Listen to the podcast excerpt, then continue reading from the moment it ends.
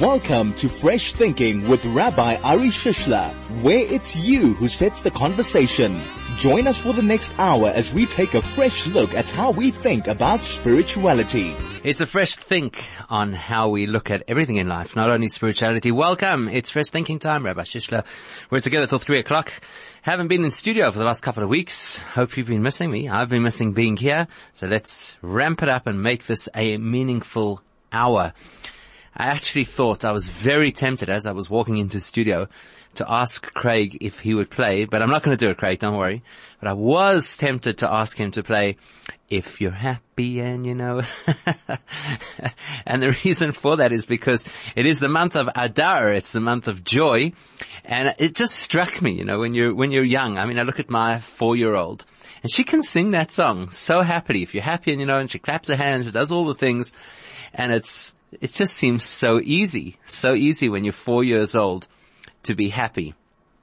But when you're a little bit more adult, and now it comes to the month of Adar and Mishenichnas Adar Marbim Besimcha, it says, when the month of Adar enters, then joy increases. And you think, whoa, hang on a second. How? How exactly does this work? I mean, it's easy perhaps on the first day. First day of Adar, you say, that's it. It's the month of joy. I'm going to be joyous. I'm going to do this. I'm going to really get into character. And then by the second day, something happens. Uh, I was going to say a budget speech, but the truth is I think some people are, I think most of us are a little buoyant after the budget speech thinking, wow, okay, that, that was actually pretty good. Maybe that's what made people feel it's the month of Adar and we can be a little bit joyous. But then by the third day, something else is going to come up. You'll have financial year end and all the stress that goes with it. Or you might have load shedding. We dare not say the word, right? Or perhaps you just really are going through a rough time and it's fair to, it's fair to imagine that people do, even, there's no time of the year to say, no, no, no, people are going through a rough time, don't worry, this time of the year it's not going to be rough. People have rough things that they go through. So I'd like to have a conversation with you about this concept of when the month of Adar enters, we're supposed to increase joy. It's like an instruction. It's like somebody telling you, here you go, magic key, this is the time of the year. Flip the switch and let joy reign supreme. It's nice as a concept. It's nice for a day. If you want to make a big day, let's say you're into your birthday and that's the one day of the year that you celebrate, you're on your, you're on your A game and you're excited and you're uplifted. Fine. I get it and understand how it could work.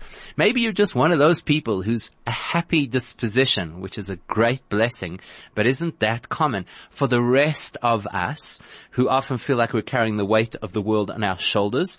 The rest of us who see the doom and gloom on mainstream or social media, for the rest of us who hear about another person who's going through terrible financial difficulty or a health problem, how do you just flip the switch? How do you just walk in and say, it's the month of Adar, let's be happy. Is that a realistic thing to say it's a time of the year and because it's that time of the year, you should feel a certain way? Do you think that that is something which is practical? So I'd love to hear your input. You can call us 0101403020, although not many people do that. So you can text us via telegram on 0618951019 you can SMS 34519 and you can do what most people do on this show, which is to send a message via Twitter, either at Chai FM or even to me directly at Rabbi Shish. How is it possible that there's a time of the year and they just expect that we're going to be happy? This is Fresh Thinking with Rabbi Ari Shishler. I'll tell you one thing about the listeners on Chai FM and those who interact with us on social media and all the various channels that you use. Some people are quick on the draw. Here is on Twitter, I, at I hate dead ends, who immediately, I don't know if this is a local product, I imagine this is an American product, immediately took a picture of a dishwashing liquid that is called Ultra Joy. Ultra Joy, that's what it's called. And said, buy when it's on sale. That's the key. That's how you get joy. okay. Uh, you have to have a sense of humor. It's definitely valuable and important and probably one of the keys to being able to be in a joyous disposition. But I don't think that that's necessarily limited to this time of the year. That's generally good advice that, you know, keep a sense of humor. Then again, how? How can you have a sense of humor? when you are going through a difficult time or when you look around and see what's happening in the, uh, in, you know, the, in the world around us. Like, how? How do you keep a sense of humor? If you have any advice on that, by the way, I'm sure many people would appreciate it if you could tell us best way to keep a sense of humor. And it's interesting, you know, sometimes you meet people and you know that there's really tough stuff going on in their lives and somehow still they just radiate joy. And perhaps we can distinguish for a minute between joy and happiness. That's why right at the beginning I said, you know, there's that, there's that when you're happy and you know it song. And I hear it. And I think if you're a child and you're four years old and you're singing, if you're happy and you know it and you're clapping your hands and stamping your feet and doing all the other actions, that's great. That is so nice. But is that actually what simcha means? Mishenichnas Adar, when the month of Adar enters, marbim besimcha, you're supposed to increase simcha. Simcha is joy. I don't know if simcha, joy, and the ditty of happiness are necessarily the same thing. And maybe that is part of what we have to examine over here. What is this thing called simcha? What does it look like? What does it feel like? How do you find it? That's, that's, uh, uh you know, something to talk about. Such a nice tweet and welcome from uh, Laura Basson who says, welcome back and be happy. Clap your hands when you are happy. So, you know what? How does it work? Are you happy and then you clap your hands like the song says? Or maybe if you clap your hands, maybe you become happy. In other words, do you feel happy and then you respond in a certain way or is it possible that you can crank it up, that you can actually get yourself to be happy? And I do feel that this is something we talk about from time to time, but there's a reason for that. It's that important. It is that important because people who are in a good headspace and people who live with simcha and people who have joy in their lives will always have a very positive impact on the people around them and on the world that we live in. These are the people who will innovate. These are the people who will uplift. These are the people who will change the world for the better. If you're feeling morose, it's quite unlikely that you're going to make the world a better place. It's quite unlikely that you're going to touch people in an inspiring way. So it's valuable. It's important. It's important for your own health. I mean, we all know that there is evidence to the fact that a person who is in an upbeat, optimistic headspace lands up being physically healthier. We do know that. So there's value in simcha. Specific question is, can you tell me that it's the time of the year, therefore, therefore, because it's the time of the year, you should be more besimcha. Is that a fair thing to expect of people? I do believe it's 100% fair to expect of people to try their best to be happy, to try their best to be optimistic, to experience joy, simcha. I do think it's fair. It's equally fair to say right now a person's grappling with it. That's equally fair. But is it fair to say it's this time of the month and that is a catalyst? That is a reason, or this time of the year I should say. That is a reason why you should be besimcha. Do you, you in your personal experience, do you feel, yes, I see that date on the calendar and it just talks to me? And I know for some people it certainly is that way. Maybe it's even a stage in life when people are certainly children, teens, young adults. It's a wonderful time of the year. You know that Purim is coming and you know that it's going to be a lot of fun and you're going to dress up and go party and exchange gifts with your friends and give money to those who are in need. So it's quite uplifting. And there's no question that people have an anticipation of Purim that gets them into a good mood. So for that alone, it is fair to say, yes, this time of the year, Marabim Basimcha, I can understand why it is related to the time of the year. And that's reason enough for a person to be basimcha.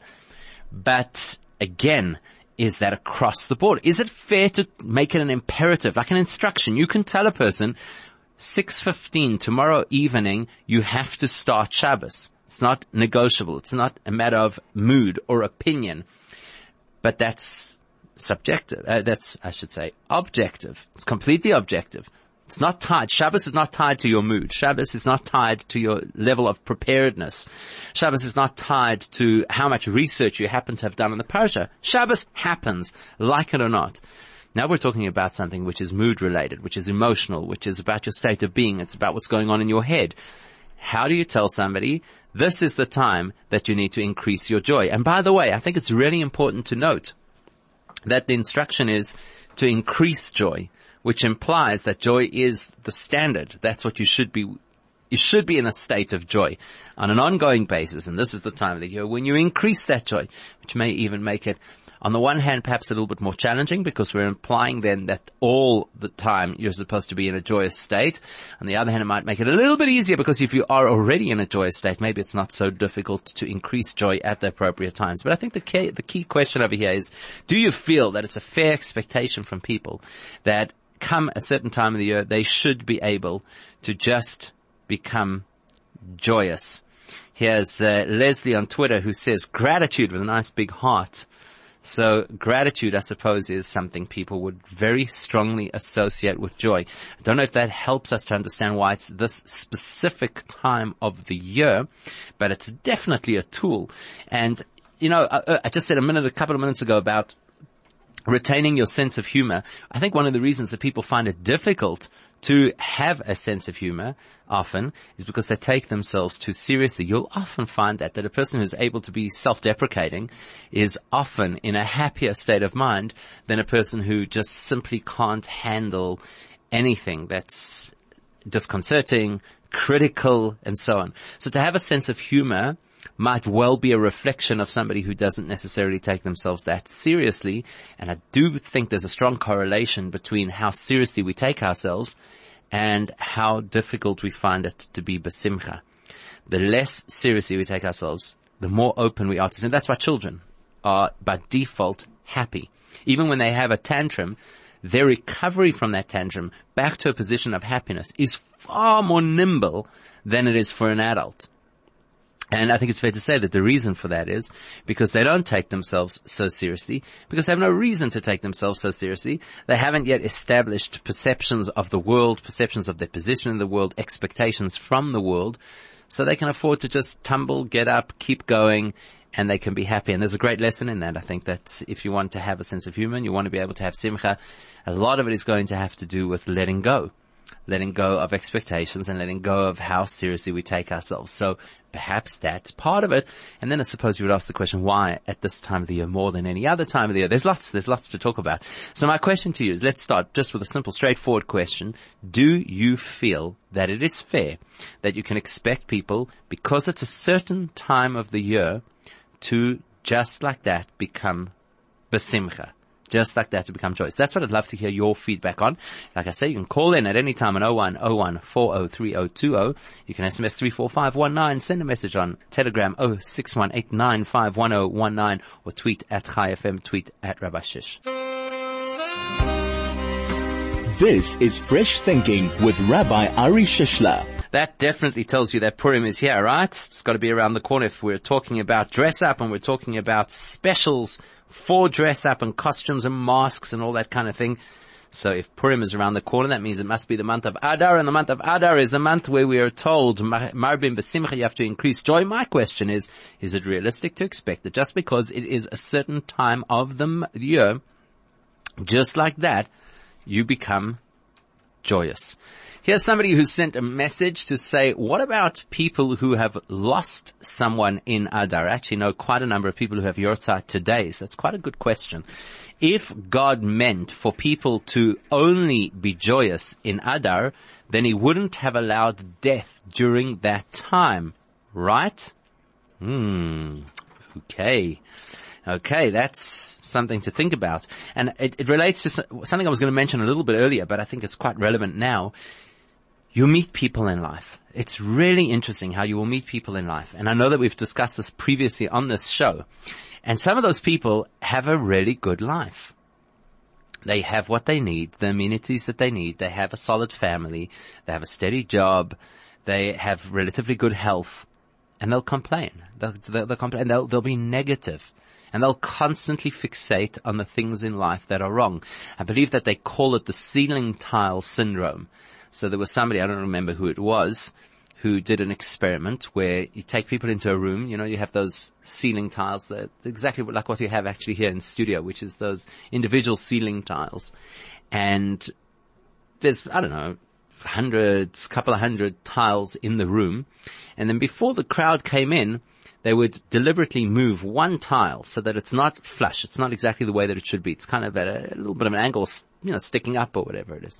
And then the speaker would ask the crowd, please look up at the ceiling and tell me, what do you notice? And 90% of people would say, that tile is out of place. And the speaker would say, how is it that you've noticed that the tile is out of place? Why don't you notice that there are ceiling tiles? Why don't you notice the pattern, the color, the shape, the orientation?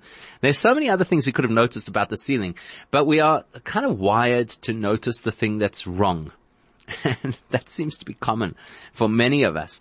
So we may have so many blessings in our lives. We may even have blessings in our lives that our great grandparents, for example, would never have dreamed of if we had to teleport them in a time machine. and, and, and put them into the world that we live in. They'd say, wow, this is unbelievable. You must be living in the messianic age. You have vehicles that can transport you and you have running water in your house and you have ablution facilities without having to go out into the cold and you have fresh food and and, and, we and we sit and complain. So that's one category of people, which unfortunately might well be the majority of people, is that we default to complain, we default to be negative, we default to be anxious, we default to be stressed, and at the same time, you will find other people who've been through some of the most horrific things in life, and you know that they're horrific. They're so horrific that the stuff of nightmares, the kind of thing that you wish would never happen to you, but somehow they just have simchas hachayim as somebody told me yesterday.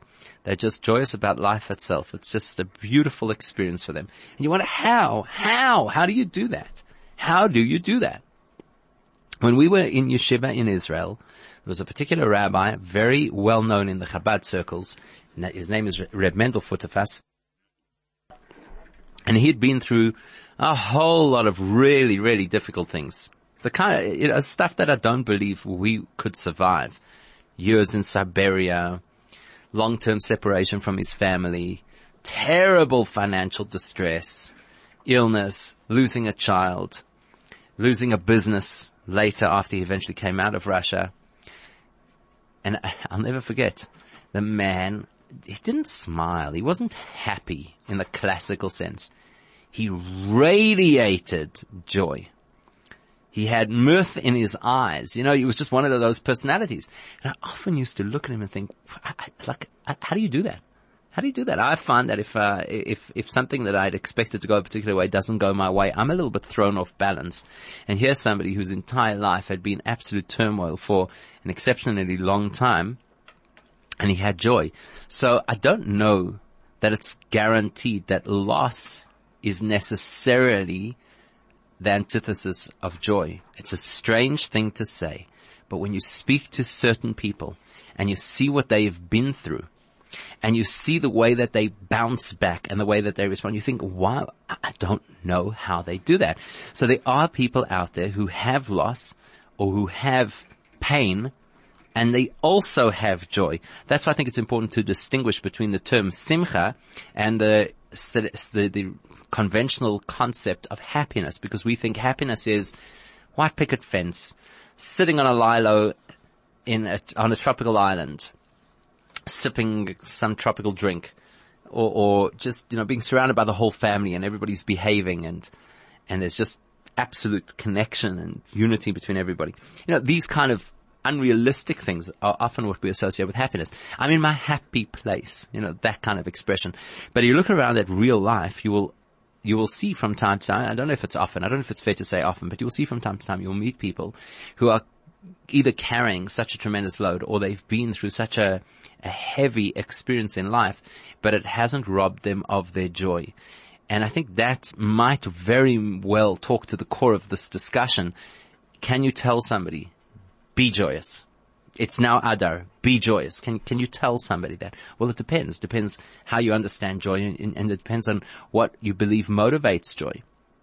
If if good things in life is what motivates joy, well, then when things are not good, it's going to be really, really difficult to have joy. But if joy is something that I find in a certain resource or more likely within myself, so then what? Then joy is, is, is mine. And, and maybe I, I get to control it and choose how it works. Here's another person who said, Shoshana says, uh, it is realistic if one adopts an attitude of gratitude, which is the key to happiness. It's, uh, it's interesting how often people say that gratitude is the key to happiness. And I think there's a tremendous amount of truth in that. If a person walks around in life always thinking about what they don't have, there's no chance that they can have simcha. Whereas if a person considers what they do have and is grateful for it, that's incredible. It's a life changer. Sometimes to be grateful even for today was not as bad as yesterday was has value. That in itself can give a person simcha. Sometimes when a person is dealing with a chronic condition, you'll hear them say that kind of thing. Well, at least today we had a good day. And they can derive a tremendous amount of joy, meaningful joy, not, you know, whimsical happiness, meaningful joy out of the fact that today was a good day. So the more you examine it, and a few people have actually messaged this, that it's a conscious decision and that it's a choice, um, somebody even sent a T-shirt, which a, a, picture of a T-shirt, which I really don't understand. I'm, I'm sure it's in another language, but they say joy comes down to an active decision. So that's that's absolutely correct. I think it comes down to a choice of how you're going to think. It comes down to an attitude that you're going to adopt. So if if we believe fundamentally that joy is something that we generate and something that we discover, then it is possible to say to somebody, Marbim Basimcha. This is a time where you're supposed to invest greater effort in discovering that joy. Maybe there's a, a, promise within it as well that at this time of the year, if you in, if you invest that effort, you will see greater results. That's also a possibility. What do you think? And maybe we can expand this conversation a little bit and say, well, if we do agree and, and, so far nobody's disagreeing. If we do agree that joy is a choice, it's something, it's a decision. A number of you have said that. Um, active decision, it's a perception, it's a result of an attitude of gratitude. So if we believe that, so what other tools could a person use to get themselves to a place of joy. Because clearly the Torah has an expectation of us at this time of the year. It says, when Adar enters, you should increase in joy. You should means there's effort associated with it. And I, I, know a lot of people find it quite odd to think that Simcha is something associated with effort, but it is. Think of a wedding you want the wedding to be a joyous occasion. You do land up investing effort, both beforehand in the prep to make sure that things are right, that will create the correct atmosphere, and equally on the day you invest effort. You do things actively to ensure that there's simcha at the event. You don't just rock up and say, I hope it will be besimcha. You work on it. So what do you think? What would your suggestions be about techniques that people could employ in order to engage, in order to increase, in order to uplift their simcha? I'd be really interested to hear. You can share on Telegram 061 1019. You can SMS 34519 or you can jump onto the Twitter bandwagon at Rabbi Shish or at Chai FM. Pick n Pay uh, Norwood Hyper have these pocket saving sweet deals just for you.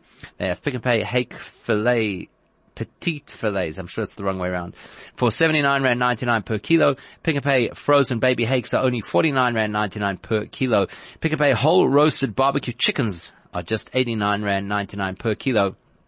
Nori Macon lamb, you can get 150 grams at a very low 49 Rand 99. Fagel's gefilte fish is just 135 Rand 99 per kilo. You can catch these and many more specials in store. These specials are exclusive to Pick n Pay Norwood Hyper and are only while stocks last. Pick n Pay Hyper Norwood is the best place to shop when you want to buy a lot. Introducing another innovation from Dis-Chem's clinic services, Care Connect. With Care Connect, your first stop is a clinic sister who will complete a health assessment and professional consultation. Should you need a doctor, your nurse can provide a video consultation with a Dis-Chem Care Connect doctor. The doctor can renew your repeat or provide a prescription, supply any referral letter or sick note needed. You can get your meds there and then.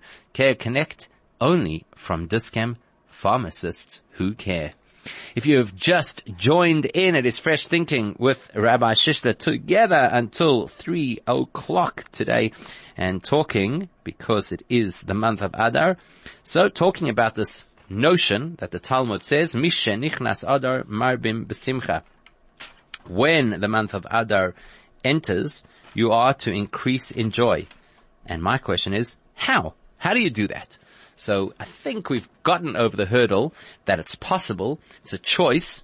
Joy is a choice. I think that's what's so deep about Simcha. It's not that I wait for something to happen to me and then I will be joyous, but rather it's a person saying, I'm going to do something. I'm going to do something to ensure that I feel joy. So what could you use as tools in order to activate joy. This is what we need to talk about at this time of the year because if there is an expectation on us from our heritage, from our Judaism, that we should be joyous, well, let's work out how to do it. Here is Simcha Sika on Twitter who says the key is acceptance of one's place in the universe. Now that's a biggie because acceptance of one's place in the universe, so many of us have very clear expectations and very defined perceptions of where we believe that we belong in the universe. And we think uh, uh, pretty much at the center. That's where we belong in the universe. Should be at the center of the universe. How do you get to accept your position in the universe? I mean, aren't you supposed to have ambition? Aren't you supposed to work to change your circumstances, to better your environment, to make the world a better place? Surely if you accept your place in the universe, that is also on the cusp of becoming defeatist and saying that is where I am, that is who I am. You know, we had this conversation actually, a group of people, we had this conversation the other day and I was thinking about it. It's a really important paradox because it is true that to accept where we are is the source of simcha. The longer we expect that we're in control, the more difficult it is for us to have simcha. And when we recognize that Hashem is in control, well then that's a whole different business. I recently heard a story, I believe it was attributed to the Chofetz Chaim, that there was a person who had a particular health issue and they were extremely concerned about the outcome. And I, th- I think it may have even included a surgery. And the, the Chofetz Chaim said to this individual, imagine you walked into the theater and the surgeon appears and you discover actually that the surgeon is your own father. Your anxiety would totally diminish because now you know that this is somebody you trust absolutely and now you know that this is somebody who has your absolute best in mind. So that's how we should think. Hashem is our father. We say it all the time. Avinu, Malkenu, Ki Ata Avinu. Avinu Av Harachamon. We consistently refer to Hashem as our Father. Now what do we really mean by that? All kinds of things. But in this particular context, we mean that we trust that He's guiding us and He creates the environment around us that is best suited for whatever it is that we need to do or to learn at this particular moment. When we don't accept that, when we think, mm, things should have been differently because I envisaged them to be differently, that's a barrier to Simcha. So the Simcha Sika, I guess it's a highly appropriate name on Twitter, gives us really good advice. To accept your position in the world is a very important first step to Simcha. Here's Larry Basson on Twitter saying Yiddishkeit is Simcha. Judaism is Simcha, which is true, by the way. It is true. We're told, Ivdu es Hashem besimcha, that you have to serve God with joy. And the mystics tell us what it means to serve God with joy is that to be joyous is how you serve God. It's quite important, right? There's a verse that says, v'chedva In God's place, in God's environment, there is joy. And it makes a tremendous amount of sense because if you're feeling close to God, then you recognize that God is in control, God is good, God has our best interests at heart. As I just mentioned, He's like our Father. Like any parent, He just wants the best for us.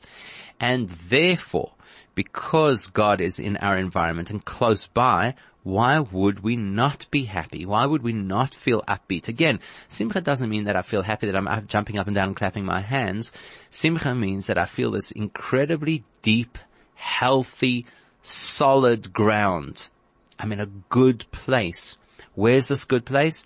Where I am right now. Why is it a good place? Because this is where God chose to place me. So now how do you balance that with the paradox of growth, ambition, escaping bad situations. I mean, could you imagine then by that thinking, the Jews in Egypt could have said, Simcha, this is where God wants us. We will be here, besimcha. We'll accept it with absolute joy. Well, we would never have left Egypt. If people would have said, illness, it's what God wants. We accept it with simcha. Nobody would ever have sought cures. So how do you balance that? I think it's important to distinguish between the concept of acceptance in a defeatist way This is it. This is what God wants. There's nothing we can do about it. You can't outsmart God. You can't outmaneuver God. If He's decided to put us into this situation, we should just throw up our hands and accept it. That is not a Jewish attitude. The Jewish attitude is I have simcha. I have simcha in the fact that God put me where I am. Why do I have simcha in this place? Because that obviously means that he believes that I have the power to rise above this particular situation.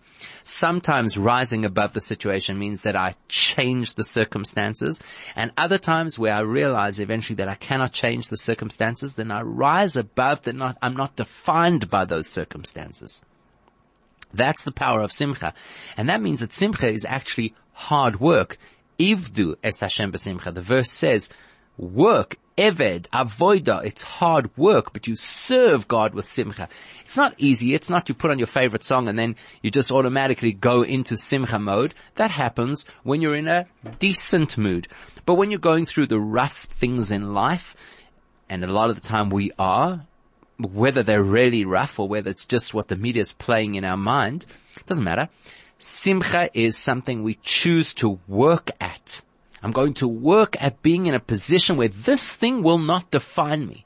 Where this situation will not drag me down. Not because I'm a hero, not because I'm so great, not because I'm so powerful, but because Hashem is my father. Because Hashem is holding my hand. Because Hashem designed this particular challenge for me and then designed the tools to help me rise above it. It's an incredible concept of simcha, something that we have to spend a lot of time trying to apply and understand and realize in our own lives. What, what, what are your views? 34519. Send an SMS. This is Fresh Thinking with Rabbi Ari Shishler. So talking today about simcha, about the concept of joy. Very misleading, right? Because people think that simcha equates with happiness. And it's not that simple. Happiness is something that occurs. If the circumstances are right, the weather is good, people are nice to me, I'm happy. Simcha is a life's mission. Something I constantly work to deepen and to develop. It's something I have to get my head right in order to do. And I suppose that's why the question is so important. My question was, well, what are the tools? How do you do it? How do you find ways to simcha? Here's Zalman who says a positive mindset and focus on gratitude. To focus on gratitude, I think people understand what that means. Unfortunately, we don't do it, but we do understand what that means. Positive mindset. How do you do that? How do you get onto positive mindset? What are you supposed to do? You've got to feed your mind, right? the, the mind doesn't naturally go into a positive mindset. Something's got to happen. Something's got to talk to you. Something's got to tweak you. Something's got to shift you. And then you will have a positive mindset. What? What does it take to get to a positive mindset? So the Simcha Sika on Twitter said it's accepting your position within the universe. Good point. What else? Right? What else? Here's somebody who says, here it is. Moshe says, Emuna and bitachon. What a wonderful phrase. Oh, it's a whole poem. but based on Hakuna Matata. He says, Emuna bitachon. What a wonderful phrase. Emuna bitachon ain't no passing craze. It means no wonder, no worries for the rest of your days. It's our problem-free philosophy. Emuna bitachon. It's quite cute actually. that is quite cute. Emuna bitachon, right? So what's emuna? Emuna is faith. Faith, you believe in God, you know He's in control. That is faith. The truth is, it's not alone. There's another principle in Judaism which is called bitachon. Bitachon comes from the word betach. Betach, for sure. For sure things are going to be good. That's where the real work lies. You know, put it this way. If you do believe, like that story I said earlier, if you do believe that Hashem is your father and you do believe that Hashem is the one who's going to so-called do the operation, and you do believe that you're in good hands, then you should absolutely believe that things are going to be good. And if things are going to be good, why wouldn't you be besimcha? So there's, there's kind of two things happening in tandem here. The one attitude says what is happening now is actually, it's good. It's good because it's testing me. It's good because it's raising. I'm not talking about people who are going through trauma or tragedy. God forbid. You, you don't in any way diminish a person's pain. I'm talking about the normal stuff that we deal with. And, and by the way, it's not out of the question that somebody can go through pain and still have simcha, right? As I mentioned earlier, but that's their journey, not ours. It's not for us to start preaching and philosophizing. See somebody in pain, you go, you help them, that's your responsibility. A lot of what we deal with is not necessarily tragic or traumatic, it's just stressful or anxiety provoking. And that's what we should be telling ourselves simcha. Simcha means that if I'm going through this right now, it means that right now this is something created to give me the opportunity to deepen myself as a person, to deepen my relationship with God, to rise above my circumstances, to be able to live in a way that I'm not defined by what's going on in my world, that I'm defined by what's going on in my mind. That's a whole different business. So that's the one element of simcha. The one element of simcha is emuna. I have faith in God. I have faith that if this is my situation right now, that is a God designed, God driven situation that I'm dealing with right now this, this is where I am. and he is my father who I trust. So that means there's something in this that's giving me the opportunity to rise. So if I happen, for example, to live in an environment, whether it be a community or a country or a family, and everybody around me is just talking doom and gloom and everything's going down the tubes and it's terrible and you've got to run for your life. I don't have to be stuck in that current. I have the ability to be able to say, well, why am I in this place and what value can I get from this environment and how can I grow from these circumstances rather than just simply thinking, how can I run as far as possible? The non-confrontational approach. So that's one dimension of simcha. And the other dimension of simcha is this absolute certainty that tomorrow, next week, maybe in the next hour, it's going to be better. It's going to be amazing. Things are going to come right it's interesting how much time we spend working out how things won't get better. And I'm sure you've had this experience. We're often just surprised. It actually worked out. It actually improved. It actually got better. Something happened that I had not anticipated and things fell into place. So just had an experience like this yesterday actually. We were trying to sort something out uh, in, in the community structure and there was a deadline and we didn't have enough time. We needed a particular resource and it didn't seem likely that we were going to have it. Boom, out of the blue, there comes the resource from left field, hadn't expected it, and problem solved. Now, you spend so much time worrying about outcomes. As we do, we, we spend so much time worrying about outcomes. I've often told the story that uh, I knew a guy a number of years ago who was absolutely obsessed with the possibility of Earth being struck by a massive meteorite that would wipe us out. And he had sleepless nights over it. It was something he really, really was concerned about. And I remember thinking, you know, you, you live in Johannesburg. I mean, people fall victim to crime on a daily basis. Why is it that you're obsessed with the possibility, this remote possibility of a meteorite strike? Well, why don't you just worry about your personal safety when you walk out of my door? It's funny, but that's how we are, right? We, we tend to focus on all kinds of worst case scenarios. So a, a big element of simcha is we have to, I believe, we have to bring God into the center of our focus. So if we have that God-centered focus, we know that we're in good hands. We know that we are empowered. That's just as important, just as important saying as we're in good hands to say, and he empowered us. That means we have resources and we have wherewithal within ourselves that we don't necessarily believe that we have. To be able to keep a chin up and to be able to get through real challenges and difficulties and to be able to become stronger.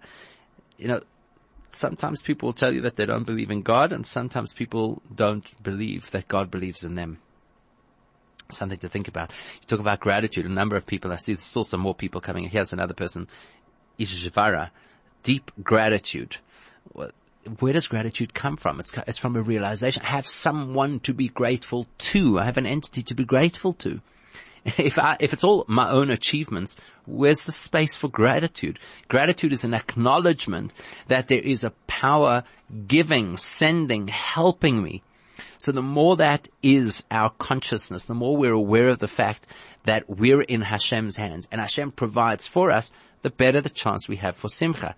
Mishenichnas Adar, when the month of Adar enters, marbim besimcha, we increase in joy. Well, if you look, Adar is all pivoted on the story of Purim, and the story of Purim is a clear story of people who lived with a threat, an existential threat that seemed to have no possible resolution. And then it resolved. Because Hashem was in control. That's where Simcha comes from from that perspective, from that realization, from that awareness. That's why this is the month of Simcha. Not because we shouldn't be, we shouldn't be joyous any other time of the year, but because this is where we'll find the resources in this month.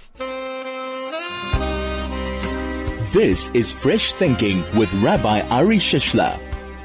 Isn't it nice that Dafka, that ad should have popped up at, in the middle of this conversation? About people. There you have it. Somebody who's gone through a dread disease, survived, running a marathon. I mean, it's incredible, right? We don't realize how often we're giving the power to be able to do incredible things. And that's where Simcha comes from. Here's Chana who says, you've got to find pockets of joy throughout the day, even if you're having a bad day, because they all add up.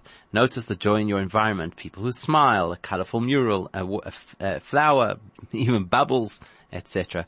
So there are techniques that a person can use, but I think a lot of these techniques, you've actually got to be in a good enough mood to use them because if a person's feeling really down, it's hard it's hard for the person to notice somebody who's smiling at them. They're more likely to notice the person who's frowning.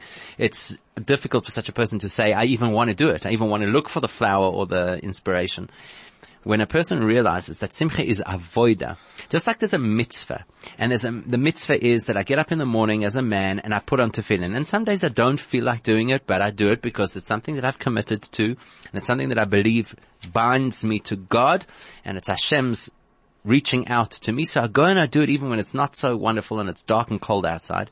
Simcha is a mitzvah. That means to say that I work on it even when it's not easy. Some days I'm good at it. Some days I'm on top of my game and I have simcha and it's wonderful and it's fantastic. And other days I don't. That's when I work. So if you think about this month of Adar, which is built around the story of Purim, the story of Purim was a group of people, in fact it was the entire Jewish people at the time, who had to work in order to be able to lift themselves up against a dire situation and say, we can actually make a difference. You don't read the story of Purim as a story of Simcha until it's over, until Haman is killed. Then you feel the Simcha. If you go back and you read the story, you can actually feel that there's an element of Simcha right early on in the story. The Talmud tells us that Mordechai, who was the leader of the Jewish people, was unsure of how he should play it and he stopped some children walking out of school and said, what did you learn at school today? Which verse did you learn at school today? And he asked three different children and each one gave an incredibly optimistic verse from the Torah. And that's actually the first seed of optimism that we see in the Purim story. That's where the Simcha starts to come from. Even though outwardly there are certain things that he did, sackcloth and ashes and calling everybody to fast. But you would never do those things if you didn't have an optimism that it could actually work. So there was already the seed of Simcha there. We're going to work on Simcha. It's going to be difficult. It's going to take three days of fasting. It's going to take Esther stepping into a role that is a highly dangerous role. It's going to take pushing ourselves into places that are not easy to be.